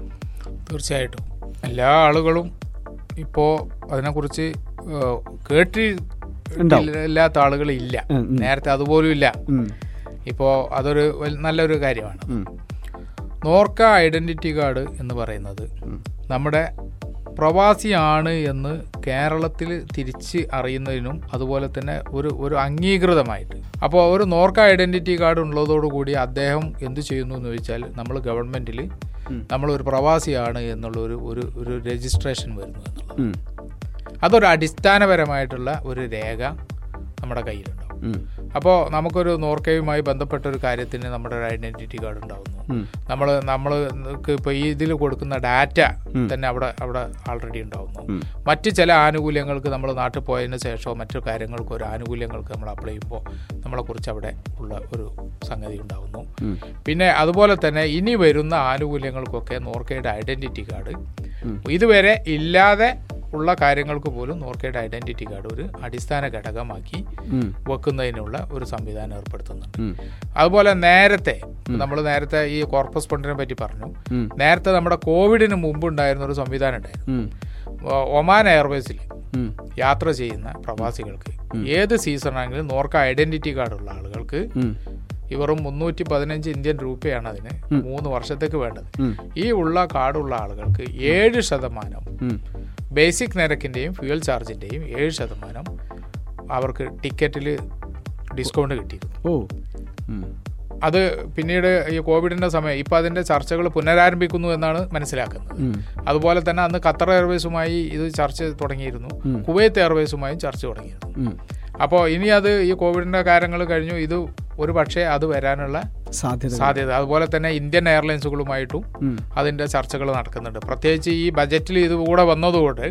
ഇതുകൂടെ അതിലേക്ക് ക്ലബ് ചെയ്തുകൊണ്ട് ഒരു നല്ല സംവിധാനം വരാനുള്ള സാധ്യതയും നമ്മുടെ മുന്നിലുണ്ട്. ഇതിന് പുറമെ ഗവൺമെന്റ് ഇതിനകത്ത് അപകട മരണത്തിന്. നാല് ലക്ഷം രൂപയുടെ ഒരു ഇൻഷുറൻസ് അതിനകത്ത് ഫ്രീ ആയിട്ട് കിടക്കുന്നുണ്ട്. ഇത്രയും കാര്യങ്ങളുടെ പുറമെയാണ്. മുന്നൂറ്റി പതിനഞ്ച് രൂപ എന്ന് പറഞ്ഞത് മൂന്ന് വർഷത്തേക്കാണ് ഈ. ഇതിന്റെ കാലാവധി. അതിന് പുറമെ അപകടം സംഭവിച്ചാൽ പെർസെന്റേജ് അനുസരിച്ച് ഡിസബിലിറ്റി പെർസെന്റേജ് അനുസരിച്ച് അവർക്ക് രണ്ട് ലക്ഷം രൂപയുടെ ഇൻഷുറൻസ് പദ്ധതി ഇതിനകത്തുണ്ട്. നേരത്തെ രണ്ട് ലക്ഷം രൂപ വരെയായിരുന്നു മരണത്തിനും അപകടത്തിനും എന്നുള്ളത്. അത് നാല് ലക്ഷം രൂപയാക്കിയിട്ട്. മാറ്റിയിട്ടുണ്ട്. മാറ്റിയിട്ടുണ്ട്. Okay okay. അപ്പോൾ അത്രയും കാര്യങ്ങൾ നമ്മുടെ ആ കയ്യിൽ നമ്മുടെ ആ ഒരു കാർഡ് നമുക്ക് ഉണ്ടാകണം മുന്നൂറ്റി പതിനഞ്ച് രൂപയും അതിന്റെ ഇതും അടക്കം മുന്നൂറ്റി എഴുപത്തി രണ്ട് രൂപ ഈ ഫെബ്രുവരി ഒന്നാം തീയതി മുതൽ. വന്നിട്ടുണ്ട്. ഓക്കെ. ഇത് എവിടെ നിന്നാണ് കിട്ടുന്നത്? എവിടെയാണ് അപ്ലൈ ചെയ്യുന്നത് ഒന്നുമില്ല. നോർക്കയുടെ സൈറ്റിൽ പോവാം. ഓക്കെ. നേരിട്ട് നമ്മൾ അതിൽ അപ്ലൈ ചെയ്യാം. അത്ര തന്നെ അത്ര തന്നെ അതൊരു ഒരു കാർഡായിട്ടാണോ ലഭിക്കുക? അതൊരു ഡിജിറ്റൽ ഫോർമാറ്റ് ഡിജിറ്റൽ ഫോമായിട്ട് വരും കാർഡായിട്ട് വീട്ടിലെത്തും. നാട്ടിലാണോ നാട്ടിൽ നാട്ടിലെ അഡ്രസ്സിൽ നാട്ടിലെ അഡ്രസ്സിലെത്തും അത് അതിന്റെ കാര്യവും ഇല്ല. നമുക്ക് അത് ഡിജിറ്റൽ ആയിട്ടുള്ള ആ സംവിധാനത്തിൽ നമ്മൾ എടുത്തുവെച്ചാലും ഓക്കെ. അതോടൊപ്പം സ്റ്റുഡൻസ് കാർഡ് സ്റ്റുഡൻസ് കാർഡും സെയിം ആണ്. ഓക്കെ. ഇപ്പൊ നമുക്കറിയാമല്ലോ കേരളത്തിൽ നിന്ന് എത്രയോ കുട്ടികൾ അല്ലേ? വെളിയിലേക്ക് പോകുന്നു. നമ്മുടെ ഈ നോർക്കയിൽ രജിസ്റ്റർ ചെയ്തൊരു കുട്ടി ഉണ്ടെങ്കിൽ അവൻ എവിടെ പഠിക്കുന്നു എന്താണ് ഏതാണ് എന്നുള്ളത് വിത്തിൻ മിനിറ്റ്സ് അല്ലേ? അവർക്ക് കിട്ടും. അവർക്കും ഇതേ ആനുകൂല്യങ്ങൾ ഇതിനകത്തുണ്ട്. ഇതേ ആനുകൂല്യങ്ങൾ അവർക്കും കൂടെ എക്സ്റ്റെൻഡ് ചെയ്തു. സ്റ്റുഡൻസിനെ അങ്ങനെ കൊണ്ടുവരാനുള്ള ഒരു കാര്യം നമ്മൾ മനസ്സിലാക്കുന്നത് കേരളത്തിൽ നിന്നാണ് ഏറ്റവും കൂടുതൽ സ്റ്റുഡൻസ് വിദേശ രാജ്യങ്ങളിൽ പഠിക്കാൻ വേണ്ടി പോകുന്നത്. അതെ. അവരെ കൂടെ അതിനകത്തേക്ക് കൊണ്ടുവന്നു. എന്നുള്ളതാണ്. ഓക്കെ ഓക്കെ അതോടൊപ്പം തന്നെ പ്രവാസി ക്ഷേമനിധി എന്ന ഒരു പദ്ധതി അതല്ലെങ്കിൽ കുടുംബ പെൻഷൻ പെൻഷൻ കുടുംബ പെൻഷൻ ആ പദ്ധതികളെ കൂടി ഒന്ന് വിശദീകരിക്കാവോ? പ്രവാസി ക്ഷേമനിധി എന്ന് പറയുന്നത് പ്രവാസി കേരള ക്ഷേമനിധി ബോർഡിന്റെ കീഴിൽ വരുന്ന. ഏറ്റവും പ്രവാസികളെ അനുയോജ്യമായിട്ടുള്ളൊരു പദ്ധതിയാണ് ആ പദ്ധതിയുടെ ആനുകൂല്യങ്ങൾ നമ്മളെല്ലാ ആളുകളും പൊതുവെ പറയാനുള്ള ഒരു പെൻഷൻ പദ്ധതി എന്നാണ്.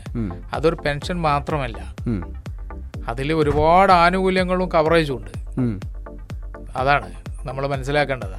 പെൻഷൻ തന്നെ നാല് ടൈപ്പ് പെൻഷൻ ഉണ്ട് ആ പെൻഷനെ കുറിച്ച് തന്നെ നമുക്ക് സംസാരിക്കാം. ഓക്കെ. ഒരാൾ അറുപത് പതിനെട്ട് വയസ്സ് മുതൽ അറുപത് വയസ്സ് വരെയുള്ള ആളുകൾക്കാണ് ഇതിൽ അംഗങ്ങളാകാൻ സാധിക്കുക. ഓക്കെ. അങ്ങനെ അംഗമായ ഒരാൾ. അറുപത് വയസ്സ് തികയുന്ന സമയത്ത് അവിടെ ഒരു ക്ലോസ് ഉണ്ട് ഞാൻ പറയാം. അറുപത് വയസ്സ് തികയുന്ന സമയത്ത് അവർക്ക് മിനിമം പെൻഷൻ മൂവായിരത്തി അഞ്ഞൂറും പരമാവധി പെൻഷൻ ഏഴായിരം രൂപയും നിലവിലുണ്ട്. ഓക്കെ. എന്താണ് മൂവായിരത്തി അഞ്ഞൂറും ഏഴായിരവും. മൂവായിരത്തി അഞ്ഞൂറ് എന്ന് പറയുന്നത് ഫോർ എക്സാമ്പിൾ ഒരാളൊരു ഇരുപത്തഞ്ച് വയസ്സ് മുപ്പത് വയസ്സിൽ ചേർന്നു. അദ്ദേഹം അറുപത് വയസ്സ് വരെ മുപ്പത് വർഷം അതിലേക്ക് പണം അടക്കണം. ആ ആൾക്ക് അഞ്ച് വർഷം കഴിഞ്ഞാൽ അതായത് അഞ്ച് വർഷത്തിന് മേലെ വരുന്ന ഓരോ വർഷത്തേക്കും മിനിമം പെൻഷന്റെ മൂന്ന് ശതമാനം അദ്ദേഹത്തിന് പെൻഷൻ ലഭിക്കും. കൂടുതൽ പെൻഷൻ ലഭിക്കും. കൂടുതൽ ഒരു ഉദാഹരണത്തിന്. ഒരാൾ അൻപത്തിനാല് വയസ്സിൽ ചേർന്നു. ഉം. ആറു വർഷമാണല്ലോ പണം അടക്കേണ്ടത്. അപ്പൊ അഞ്ച് വർഷം കഴിഞ്ഞാൽ ഒരു വർഷം എക്സ്ട്രാ ഉണ്ട് ആ വർഷത്തിന് മൂവായിരത്തി അഞ്ഞൂറിന്റെ മൂന്ന് ശതമാനം അഥവാ നൂറ്റി അഞ്ച് രൂപ അപ്പോൾ അപ്പൊ മൂവായിരത്തി അഞ്ഞൂറ് പ്ലസ് നൂറ്റി അഞ്ച്. മനസ്സിലായി? മനസ്സിലായി. അങ്ങനെ ഓരോ വർഷത്തേക്ക് അപ്പൊ മുപ്പത് വർഷമുള്ള ഒരാളെ സംബന്ധിച്ചിടത്തോളം മുപ്പത്തഞ്ച് വയസ്സ് അപ്പൊ മുപ്പത്തഞ്ച് വയസ്സ് കഴിഞ്ഞ് ബാക്കി വരുന്ന അറുപത് വയസ്സിലേക്ക് വരുന്ന എത്ര വർഷമുണ്ടോ അതായത് ഇരുപത്തിയഞ്ച് വർഷത്തിനും മൂന്ന് ശതമാനം മൂന്ന് ശതമാനം കൂട്ടി അദ്ദേഹത്തിന് പെൻഷൻ കിട്ടും. ഇതാണ് ഒരു പെൻഷൻ. അപ്പോൾ ഒരു നാൽപ്പത് വയസ്സ് മുപ്പത്തഞ്ച് വയസ്സ് ചേരുന്ന ഒരാളെ സംബന്ധിച്ചിടത്തോളം അവർക്ക് ആറായിരം ആറായിരത്തി അഞ്ഞൂറ് റുപ്യ പെൻഷൻ ഉണ്ടാവും. മനസ്സിലായി. അവരുടെ മരണശേഷം. അവരുടെ കുടുംബത്തിന് ഇവർ എത്രയാണോ പെൻഷൻ വാങ്ങുന്നത് ആ പെൻഷന്റെ പകുതി. ഓ കുടുംബത്തിനാകുമ്പോൾ. കുടുംബത്തിന്. അതാണ് കുടുംബ പെൻഷൻ എന്ന് പറയുന്നത്. നമ്മൾ ഇവിടെ ഒരു കാര്യം മനസ്സിലാക്കേണ്ടത് ആറു വർഷം മുമ്പ് ഈ പെൻഷൻ എന്ന് പറയുന്നത് മിനിമം പെൻഷൻ ആയിരം രൂപയായിരുന്നു. ഇപ്പൊ ആ പെൻഷൻ എത്രയായി? മൂവായിരത്തി അഞ്ഞൂറ്. ആറ് വർഷം കൊണ്ടായി. ഇനിയും ആ പെൻഷൻ വർദ്ധിച്ചുകൊണ്ടേയിരിക്കും. ഇരിക്കും അല്ലേ? മനസ്സിലായി. ആ- പെൻഷൻ വർദ്ധിച്ചുകൊണ്ടേയിരിക്കും.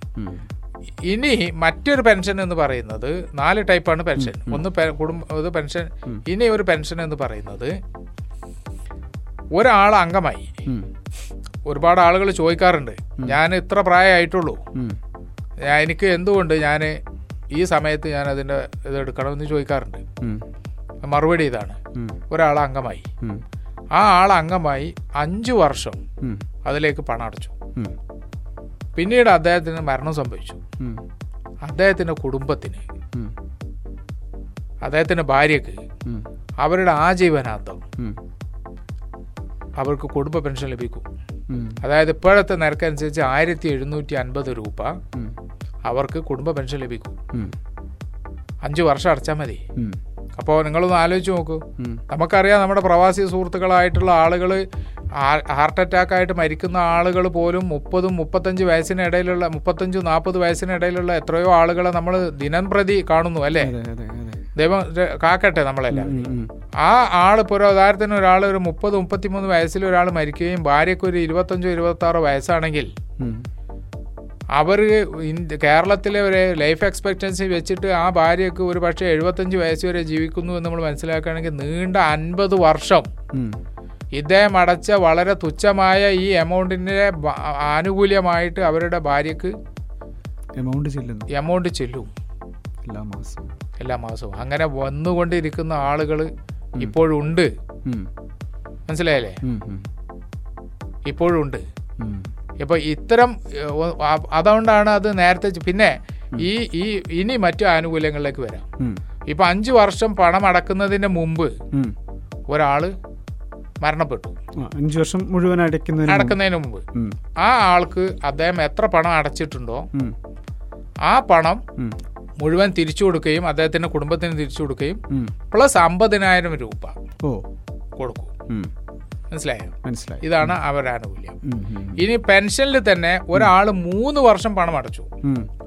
ആ ആൾ മൂന്ന് വർഷം പണം അടച്ച ആൾ. അദ്ദേഹം അവശനായി. അതായത് അവശത വന്നു. ജോലിക്ക് പോകാൻ പറ്റിയിട്ടില്ലെങ്കിൽ അദ്ദേഹത്തിന് എത്രയാണോ പെൻഷൻ അർഹതായിട്ടുള്ളത് ആ പെൻഷന്റെ. നാൽപ്പത് ശതമാനം അവശതാ പെൻഷനായിട്ട് കൊടുക്കും. അവശതാ പെൻഷനായിട്ട് കൊടുക്കും. ഇതിന് പുറമെ ഇനി മറ്റു ആനുകൂല്യങ്ങളാണ് പറയുന്നത്. ഒരാൾക്ക് മാരകമായ അസുഖങ്ങൾ വന്നിട്ടുണ്ടെങ്കിൽ. അമ്പതിനായിരം രൂപ വരെ അദ്ദേഹത്തിന്റെ ചികിത്സ ചെലവിന് കൊടുക്കും. ഓക്കെ? രണ്ട് പെൺമക്കളെ കല്യാണം കഴിക്കാൻ. പതിനായിരം രൂപ ഇതിൽ നിന്ന് കിട്ടും. ഇത് ആനുകൂല്യമാണ്. ആനുകൂല്യം എന്ന് പറഞ്ഞാൽ അവകാശമാണ്. രണ്ട് പെൺമക്കളെ കല്യാണം കഴിക്കാൻ. അതുപോലെ തന്നെ സ്കോളർഷിപ്പ് എമൗണ്ട് ഉണ്ട്. ഈ ജനുവരി മുതൽ. നടപ്പാക്കിയിട്ടുള്ള ഒരു വലിയ ഒരു സംഭവം ഇതിനകത്തുണ്ട് ഉം. അതെന്താണെന്നറിയോ ഹൗസിംഗ് ലോൺ എടുക്കുക ആളുകൾക്ക് അംഗങ്ങളായിട്ടുള്ള ആളുകൾ ഹൗസിംഗ് ലോൺ എടുത്തിട്ടുള്ള ആളുകൾക്ക്. നമുക്കറിയാം നമ്മുടെ പ്രവാസിയുടെ ഒരു സ്വപ്നമാണ് എപ്പോഴും ഒരു ഭവനം അല്ലേ. അതിന് ഒരു ലക്ഷം രൂപ വരെ. അഞ്ച് ശതമാനം പലിശ സബ്സിഡി. ഒരു ലക്ഷം രൂപ വരെ അവർക്ക് ഈ പലിശ സബ്സിഡി അവരത് അവരുടെ അഞ്ച് ശതമാനം പലിശ പ്രവാസി ക്ഷേമനിധി ബോർഡ് അടക്കും. ഒരു ലക്ഷം രൂപ വരെ. നമ്മളൊരു കാര്യം മനസ്സിലാക്കേണ്ടത് അറിയോ? ഇത്രയും പറഞ്ഞ ഈ ആനുകൂല്യങ്ങൾക്ക് വളരെ നേരത്തെ ചേരുന്ന ആളുകൾ പോലും ഒരു ലക്ഷം രൂപ അതിലേക്ക് ഈ പ്രവാസി ക്ഷേമനിധിയിലേക്ക് മൊത്തം അടക്കുന്നില്ല. തീർച്ചയായിട്ടും. അവിടെ ഒരു കാര്യം നമ്മൾ മനസ്സിലാക്കേണ്ടത് ഈ പദ്ധതി തുടങ്ങി. ഇപ്പോൾ അതിന്റെ അപേക്ഷ ഇതാകുന്ന ഡേറ്റ് കുറച്ചും കൂടെ എക്സ്റ്റെൻഡ് ചെയ്തു. അതിന്റെ ക്രൈറ്റീരിയ പിന്നെ തിരഞ്ഞെടുക്കുന്ന criteria. First come first serve ഒന്നുമല്ല. അത് ഡിസർവിങ് ആയിട്ടുള്ള ആളുകളാണ് അതായത് സാമ്പത്തികമായിട്ട് വളരെ പ്രയാസപ്പെടുന്ന ആളുകൾക്കാണെങ്കിലും മുൻഗണന. അതൊരു നല്ല കാര്യമല്ലേ അതെ. ഇപ്പോൾ നമ്മൾക്ക് ഇവിടെ താഴ്ന്ന വരുമാനത്തിൽ ജോലി ചെയ്യുന്ന ആളുകൾ ഗാർഹിക തൊഴിലാളികൾ അവരുടെ പിന്നെ അവരുടെ ആളുകൾ അതുപോലെ ചെറിയ കഫ്റ്റേരിയ പോലുള്ള സ്ഥലങ്ങളിൽ ജോലി ചെയ്യുന്ന ആളുകൾക്ക് മുൻഗണന നൽകി. ഒരു ലക്ഷം രൂപ വരെ ഹൗസിംഗ് ലോൺ ഹൗസിംഗ് ലോണ്. അവർക്ക് അതിനുള്ള.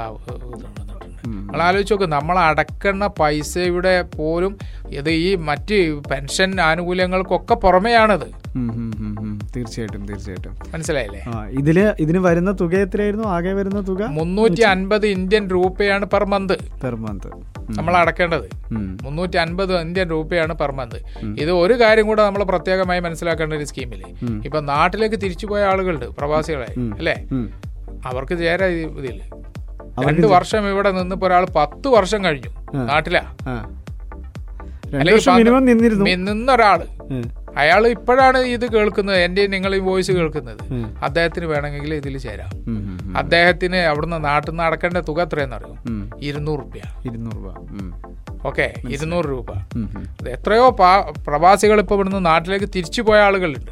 അല്ലെ? പത്തും അമ്പത്തഞ്ചും വയസ്സായിട്ടുള്ള ആളുകൾ അല്ലെ? അവർ ആകെ ഒരു മാസത്തിൽ ഇരുന്നൂറ് റുപ്യ വെച്ച് അഞ്ചു വർഷത്തേക്ക് എത്ര റുപ്യ അടക്കണ്ട്? മൂന്നോ നാലോ മാസം അവർക്ക് പെൻഷൻ കിട്ടിയാൽ അവർ അടച്ച പൈസ തിരിച്ചു വന്നു. തിരിച്ചു വന്നു. ഇവിടുന്ന് മുന്നൂറ്റമ്പത് റുപ്യ അടക്കുന്ന ആൾ ഒരു നാല് മാസം ആറ് മാസത്തെ പെൻഷൻ വാങ്ങിയാൽ ആറ് മാസത്തോളമുള്ള പെൻഷൻ വാങ്ങിയാൽ നമ്മൾ അടച്ച മൊത്തം പൈസ തിരിച്ചു പോന്നു ബാക്കി നമുക്കും നമ്മുടെ കുടുംബത്തെയും. ഈ പദ്ധതി പ്രകാരം പിന്നെ സർക്കാർ നോക്കുമെന്നുള്ളതാണ്. ആ പരിമിതമായിട്ട് ആ ആനുകൂല്യങ്ങൾ നമുക്ക് വാങ്ങിയെടുത്തൂടെ. പ്രവാസി പെൻഷൻ പദ്ധ- പദ്ധതി എന്ന് നമ്മൾ പറയപ്പെടുന്ന പ്രവാസി ക്ഷേമനിധി പദ്ധതിയാണ്. ഇതിനെ നമ്മൾ ഒരിക്കലും ഒരു പെൻഷൻ ആനുകൂല്യത്തിൽ മാത്രം ഒതുക്കി നിർത്തേണ്ട ഒരു സംഭവമല്ല. തീർച്ചയായിട്ടും. ഇന്ന് നമ്മൾ പരിചയപ്പെട്ട ഓരോ പദ്ധതികളെയും നോക്കുക. അടൽ പെൻഷൻ യോജനയാണെങ്കിലും പ്രവാസി ഭാരതീയ ഭീമ യോജനയാണെങ്കിലും ഒപ്പം തന്നെ പ്രവാസി ക്ഷേമനിധിയാണെങ്കിലും ഇതെല്ലാം ഇത് സാറ് തുടക്കത്തിൽ പറഞ്ഞു തന്ന ഒരു ആശയമുണ്ട്. മൊത്തം ഒരു നൂറ് റിയാൽ ഒരു മാസം നമുക്ക് വേണ്ടി മാറ്റി വെക്കാൻ ആയിട്ടില്ല. നൂറ് റിയാൽ ആയിട്ടില്ല നമ്മൾ പറഞ്ഞത്. അതെ അതെ തീർച്ചയായിട്ടും. നൂറ് ഇനി. നൂറ് റിയാലിന്റെ പുറമെ ഒരു കാര്യം പറയട്ടെ.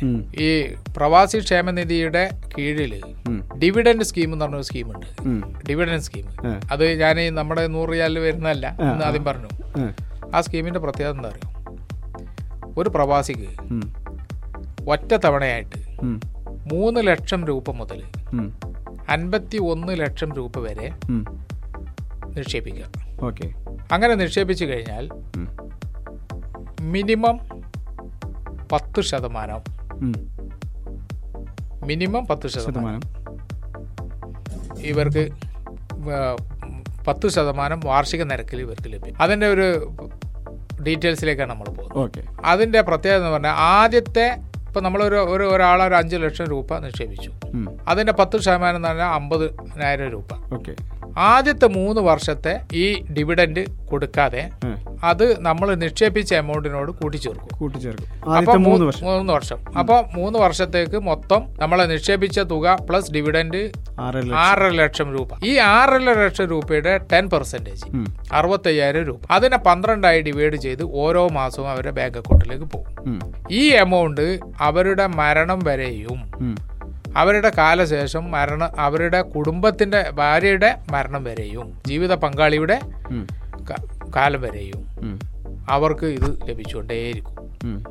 പത്ത് ശതമാനം എന്ന് പറഞ്ഞാൽ നമ്മൾ മനസ്സിലാക്കണം. ബാങ്ക് റേറ്റ് പോലും ഇപ്പൊ എത്രയാണെന്നുള്ളത് നമ്മൾ മനസ്സിലാക്കണം. മനസ്സിലായോ? മനസ്സിലായി. അപ്പൊ ഇത്രയും ഇത് ഗ്യാരണ്ടീഡ് ആയിട്ട് ലഭിക്കുന്നതാണ്. മിനിമം. ഇവർ രണ്ടു പേരുടെയും മരണശേഷം ഇവർ ഡെപ്പോസിറ്റ് ചെയ്ത തുക പ്ലസ് മൂന്ന് വർഷത്തെ എമൗണ്ട് ഇത് അവരുടെ ലീഗൽ അയസിന് മാറും ഇതിന്റെ ആളുകൾ ചോദിക്കാവുന്ന ഒരു ചോദ്യം എനിക്ക് എന്തെങ്കിലും ബുദ്ധിമുട്ടുണ്ടെങ്കിൽ ഇത് പിൻവലിക്കാൻ പറ്റുമെന്നാണ് പറ്റില്ല. അങ്ങനെ പിൻവലിക്കാൻ നമുക്ക് സാധ്യത ഉണ്ടെങ്കിൽ ഇത് കണ്ടിന്യൂ ചെയ്യില്ല. നമ്മുടെ എപ്പോഴും ഒരു ജനറസ് മൈൻഡാണ് കൈൻഡ്നെസ് ആണ്. നമ്മുടെ നാട്ടിൽ നമ്മുടെ കുടുംബത്തിലെ ഒരു ബന്ധുവിനോ ഒരു വിഷയം ഉണ്ടെങ്കിൽ എന്നെ സഹായിക്കണം എന്ന് പറഞ്ഞാൽ ഒരു പക്ഷേ നമുക്ക് വേണ്ടി. മാറ്റിവെച്ച വിത്തെടുത്ത് കുത്തുന്ന ആ ഒരു സ്വഭാവം നമുക്കുണ്ട്. അല്ലേ? തീർച്ചയായിട്ടും. അപ്പൊ അത് നമുക്ക് വേണ്ടി അവിടെ നിൽക്കട്ടെ.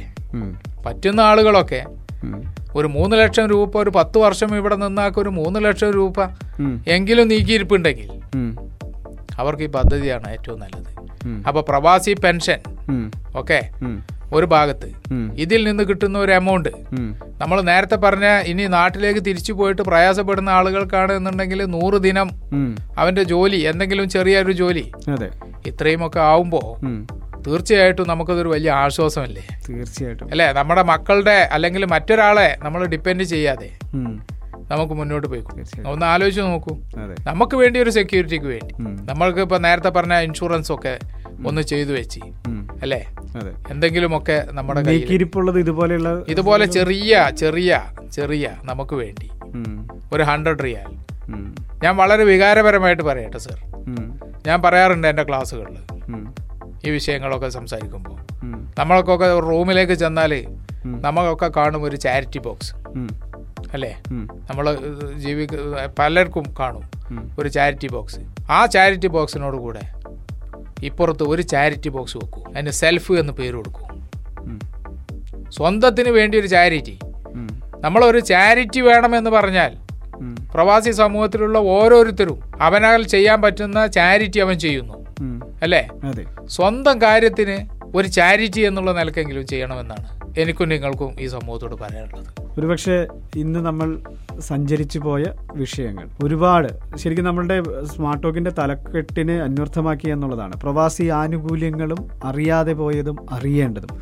ഒരുപാട് കാര്യങ്ങൾ അബ്ദുൾ റൌ സാർ നമ്മളുമായിട്ട് ഷെയർ ചെയ്തു. ഒരുപക്ഷെ നമ്മൾ തുടക്കത്തിൽ പറഞ്ഞു നിങ്ങളുടെ ഒരു ഇരുപത്തിയഞ്ച് മിനിറ്റ് ഞങ്ങൾ എടുക്കുകയാണ് എന്ന് പറഞ്ഞു. പക്ഷേ അത് നിങ്ങളുടെ ഒരു പ്രവാസ ജീവിതത്തിന് നമുക്ക് ഒരുപാട് ഗുണങ്ങൾ ചെയ്യും. അല്ലെങ്കിൽ പ്രവാസത്തിന് ശേഷമുള്ള കാര്യങ്ങൾക്ക് ഒരുപാട് ഗുണങ്ങൾ ചെയ്യും എന്നൊരു ഓർമ്മപ്പെടുത്തലോട് കൂടി തന്നെ ഇന്നത്തെ ഈ ഒരു ചർച്ച ഞങ്ങൾ അവസാനിപ്പിക്കുന്നു. ഒരു കാര്യം കൂടെ പറയാനുള്ളത്. പറയൂ സാർ പറയൂ. നമ്മൾ ഖത്തറിലാണ്. ഖത്തറിൽ ഇത്തരം പ്രവർത്തനങ്ങളൊക്കെ ഏകോപിപ്പിക്കാൻ. ഇത്തരം കാര്യങ്ങളോടൊക്കെ നമ്മളോട് കൂടെ നിൽക്കാൻ. ഞാൻ വളരെ സന്തോഷത്തോടു കൂടിയാണ് പറയുന്നത്. എന്നെ പോലെയുള്ള ഇത്തരം പ്രവർത്തകർക്കൊക്കെ എല്ലാവിധ സപ്പോർട്ടും. അതുപോലെ തന്നെ നമ്മളൊക്കെ കൊടുക്കുന്ന ഇവിടെ നിന്ന് നിങ്ങൾക്കൊക്കെ അഭിപ്രായങ്ങൾ ഉണ്ടെങ്കിൽ അഭിപ്രായങ്ങൾ അറിയിക്കുകയും ആ അഭിപ്രായങ്ങൾ നല്ല അഭിപ്രായങ്ങൾ ഗവൺമെന്റിന്റെ ശ്രദ്ധയിൽ കൊണ്ടുവരുന്നതിനും നമ്മുടെ നോർക്ക ഡയറക്ടർ. സി വി റപ്പായിയെ പോലുള്ള വളരെ ഡെഡിക്കേറ്റഡ് ആയിട്ട്. സേവനം നടത്തിക്കൊണ്ടിരിക്കുന്ന ആളുകളുണ്ട് ഇവിടെ. അതുപോലെ പ്രവാസി ക്ഷേമനിധിയുടെ ഡയറക്ടറായിട്ടുള്ള ഇപ്പോൾ നാട്ടിൽ ഉള്ള നമ്മുടെ ശങ്കരേട്ടൻ. അദ്ദേഹത്തോട് ഇന്ന് രാവിലെയും ഞാൻ ഒരു മെസ്സേജ് അദ്ദേഹത്തിന് കൊടുത്തിട്ടുണ്ട് ഒരാൾ കാര്യത്തിൽ. അവർ ഇന്ന് ഒരു പക്ഷേ നമ്മൾ ഈ സംസാരിച്ചു കൊണ്ടിരിക്കുമ്പോൾ ഇത് അതിന്റെ റിസൾട്ട് ഇവിടെ വന്നിട്ടുണ്ടാവും. ഓക്കെ. അപ്പോൾ പറഞ്ഞു വരുന്നത് റപ്പായി സാറിനെ പോലുള്ള ശങ്കരേട്ടനെ പോലുള്ള ഇവിടുത്തെ ലോ കേരള സഭ മെമ്പേഴ്സ് ഉം. ലോ കേരള സഭയിലുള്ള പ്രതിനിധികൾ എല്ലാവരും ഇത്തരം കാര്യങ്ങളിൽ ഒരുപാട് കാര്യങ്ങൾ കർമ്മങ്ങൾ ചെയ്യുന്നു. അവരെ കൂടെ നമുക്ക് വലിയൊരു അനുഗ്രഹമാണ്. അതുകൊണ്ട് ആരുടെ ഒരു പ്രശ്നമുണ്ടെങ്കിലും ഉന്നത തലങ്ങളിൽ പോലും ഇടപെടാനും അവരുടെ പ്രശ്നങ്ങൾക്ക് പരിഹാരം കാണാനും. നമുക്ക് ഇത്തരം ഈ പരിമിതികളിലും പരിതസ്ഥിതിയിലും നിന്നുകൊണ്ട് ചെയ്യാൻ പറ്റുന്ന ഏറ്റവും നല്ല ഒരു ഇടം കൂടെയാണ് ഖത്തർ എന്നുള്ളത്. നമ്മൾ എല്ലാറ്റിലും ദ ബെസ്റ്റ് എന്ന് പറയാറുള്ളത് പോലെ ഈ കാര്യം Qatar is the best deserve the best എന്ന് പറയുന്നത് ഈ കാര്യത്തിലും ഉണ്ട്. അതുകൊണ്ട് നമുക്ക് ഈ സാഹചര്യത്തിൽ അതിനെ പരമാവധി പ്രയോജനപ്പെടുത്താൻ നമുക്കാവട്ടെ എന്നുകൂടെ ഇതിനോട് കൂടെ ചേർത്ത് പറയേണ്ട ഒരു കാര്യമാണ് എന്ന് നിങ്ങൾ അറിയും ഒരുപാട് സന്തോഷം സാർ. നമുക്ക് നല്ലൊരു നേതൃത്വമുണ്ട് നേതൃത്വ പാഠമുള്ളവരുണ്ട് അപ്പൊ അപ്പോൾ എന്തായാലും കാര്യങ്ങളെ കൃത്യമായി പഠിക്കുകയും പരിഗണിക്കുകയും ചെയ്യുന്ന ഒരു നേതൃത്വമുണ്ട് എന്നാണ് സാറിന്റെ വാക്കുകൾ സൂചിപ്പിക്കുന്നത്. അപ്പോൾ എന്തായാലും സാർ ഒരിക്കൽ കൂടി ഒരുപാട് സന്തോഷം.